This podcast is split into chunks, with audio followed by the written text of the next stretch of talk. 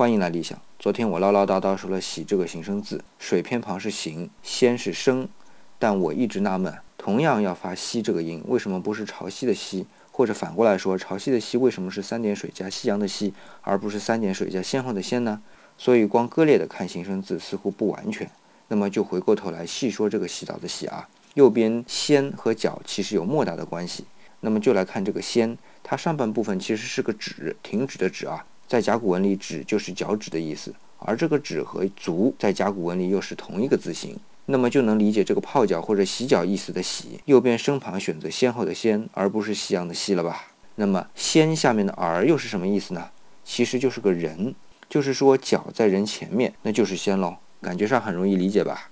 所以现在说洗只是简单的形声字，就不那么确切了哦。从这里就能看到，我们形声字的声部往往是既表意又表音的。所谓道法自然。